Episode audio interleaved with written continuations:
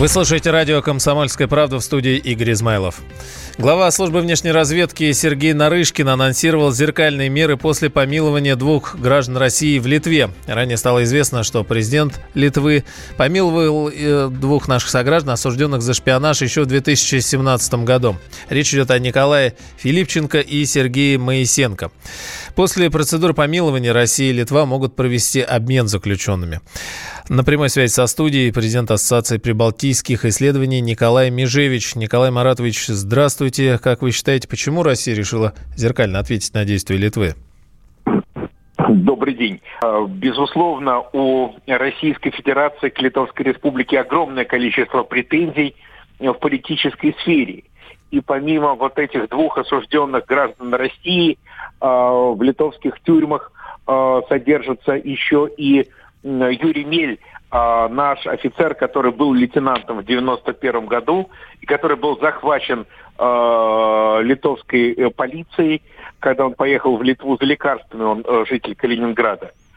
Э, вот эти преследования, они имеют место быть, да, имеет место быть э, содержание гражданина Литвы Полецкиса, который позволил себе высказать альтернативную точку зрения на литовскую историю, опять же, историю 91 года. Но сколько бы мы ни говорили и не действовали, Россия ведет работу в международных организациях, вот по тем двум вопросам, о которых я сказал. Существует стандартная практика обмена ну, наших э, разведчиков на их шпионов, да, э, с улыбкой, скажем так. И родилась эта практика тогда, когда ни меня, э, ни Сергея Евгеньевича, уважаемого руководителя службы внешней разведки, еще не было, да. Это давняя старая традиция. Ну и в этом смысле, если есть возможность э, сбалансированного обмена, поскольку естественно, этот критерий является одним из основных. Ну, безусловно, нельзя от этого отказываться, поскольку речь идет о э, гражданах э, России. Ну, а вопрос о том, как они были схвачены и в какой степени сфабрикованы были их дела, но это уже второй вопрос. Я думаю, что э, здесь, опять же, э, я думаю, что российская сторона в свое время даст соответствующее разъяснение. Одного из э, захваченных граждан России сняли с поезда, который шел через территорию Литовской Республики в Калининград. В общем, не очень понятные э, моменты задержания. А можете предположить, кого мы освободим? Кто эти два э, шпиона, два что граждан... они вынюхивали? Два тут? гражданина Литвы, э, ой, извините, два гражданина один гражданин Литвы, один гражданин России, а, литовец по национальности, офицер Балтийского флота, который а, продавал секреты Балтийского флота в Литву. Насколько я понимаю, речь идет именно о нем. Спасибо. На прямой связи со студией был президент Ассоциации прибалтийских исследований Николай Межевич. Следствие предъявило обвинение об оказании услуг, не отвечающих требованиям безопасности, гендиректору частного охранного предприятия «Сириус А». После стрельбы, устроенной студентом в Амурском колледже строительства и жилищно-коммунального хозяйства. Сегодня ТАСС об этом сообщили в Следственном комитете. Ну, ранее стало известно, что полномоченная по правам детей Амурской области, оказывается, никаких жалоб на учебу в колледже не получала, где была вчера стрельба. А Наталья Третьякова, она есть уполномоченная, рассказала, что до этого в учебном заведении вообще все было хорошо. Тем временем пострадавший по-прежнему в больнице. Подробнее корреспондент «Комсомольской правды» Ольга Новосельцева. В Министерстве здравоохранения Амурской области рассказали о состоянии здоровья студентов, получивших ранения в Амурском колледже строительства и жилищно-коммунального хозяйства. По данным ведомства, за жизнь ребят можно не опасаться. Как сообщает главный врач Амурской областной детской клинической больницы Руслан Белоус, в его учреждении находятся два пострадавших подростка 17 лет. Оба уже прооперированы.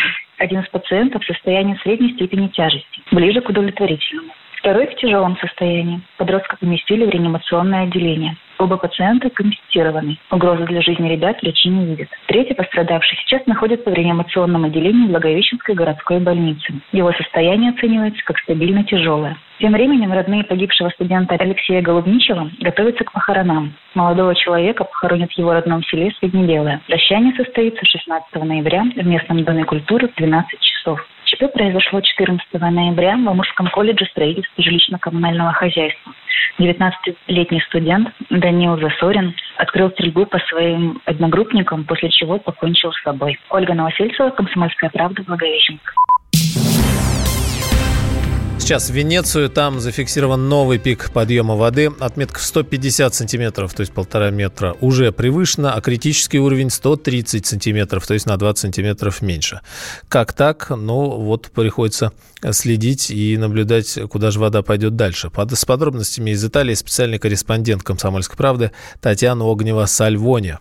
Высокая вода в Венеции вроде начинает сходить. А венецианцы принялись разгребать последствия стихии, подводить э, итоги. Мусор, лодки, корабли, гондолы в неожиданных местах и так далее. Утром уровень воды был 115 сантиметров. В обед ожидается пик до 160. Уже начинают наводить порядок. Это было самое сильное наводнение за 50 лет. Губернатор Венета Лука Зая заявил, что город столкнулся с полным апокалиптическим опустошением. «Я не преувеличиваю», — говорит он. 80% города находится под водой. Ущерб трудно понять постичь, сказал он. Ну, результат паводка в этом году действительно катастрофический. К тому же двое погибших, три водных автобуса в Апаретто затонули, хотя жертв нет. В музее Капезера произошел пожар. Венецианский театр Ля Финичи тоже временно прекратил работу, так как вода попала в зону, которая влияет на электрическую и противопожарную системы. Супружеская пара французских туристов рассказали, что пострадали, когда под напором воды перевернулся настил, и им пришлось выбираться вплавь по холодной воде. Совет министров Италии на специальном заседании выделил 20 миллионов евро на ликвидацию последствий наводнения в Венеции. Об этом сообщил в своем твиттере премьер Джузеппе Конти. Он также сказал, что в рамках мер государственной поддержки частные лица в Венеции, пострадавшие от потопа, могут рассчитывать на компенсацию до 5 тысяч евро, а компании и предприниматели до 20 тысяч евро. В Венеции объявлен режим чрезвычайного положения, который должен ускорить меры по компенсации ущерба и восстановлению пострадавшего города. Большие надежды возлагаются на возведение барьеров вдоль побережья как раз на случай сезонов высокой воды. Их давно уже планируется возвести, но до сих пор какие-то препоны все время были из-за коррупции и каких-то политических влияний. Но сейчас, после такого серьезного наводнения, вероятно, они все-таки будут поскорее построены, потому что город за последние 20 лет очень сильно страдает от наводнений, больше, чем за последние 2000 лет он пострадал за эти 20. Татьяна Огнева-Сальвони, специально для «Комсомольской правды» из Италии.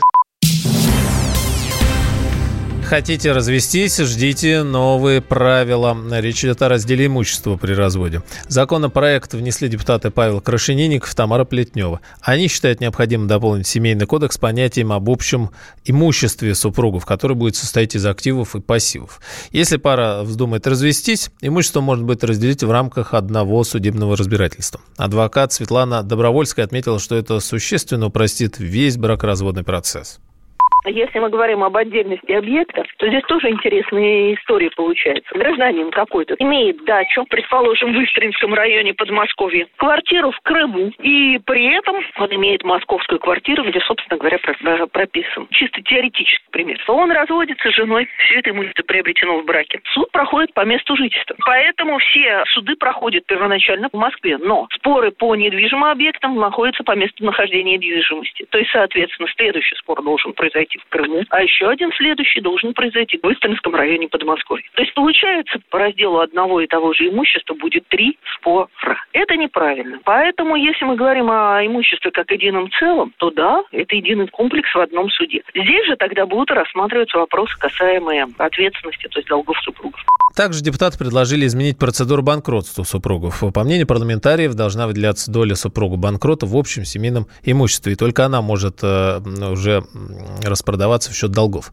Это важно, например, в случае, если кто-то из супругов зарегистрирован как индивидуальный предприниматель, а второй к этому бизнесу никакого отношения не имеет. Также возможно и совместное банкротство мужа и жены, если у них общие долги. Но с банкротством проблем никаких нигде у нас нет. Тем временем, один из инициаторов законопроекта Тамара Плетнева подняла тему браков на Международной научно-практической конференции развития семейного права. Депутат выразил сожаление, что в России все чаще люди не регистрируют отношения. Очень жаль, что много браков сегодня не регистрируется. Девочки, знаете, так с пафосом говорят, а что это даст мне там в паспорте? Я э, считаю, что это, это они специально так говорят, в угоду своему юноше. Ему так охота. Ему же не охота нести ответственность. Вот он ей так говорит, она чуть не сказала плохое слово. А она повторяет вот это за ним, вот эту глупость. Брак – это защита прежде всего детей. Вот когда разводятся э, незарегистрированные люди, вот тогда эта женщина понимает, что это не просто бумажка, это не просто запись.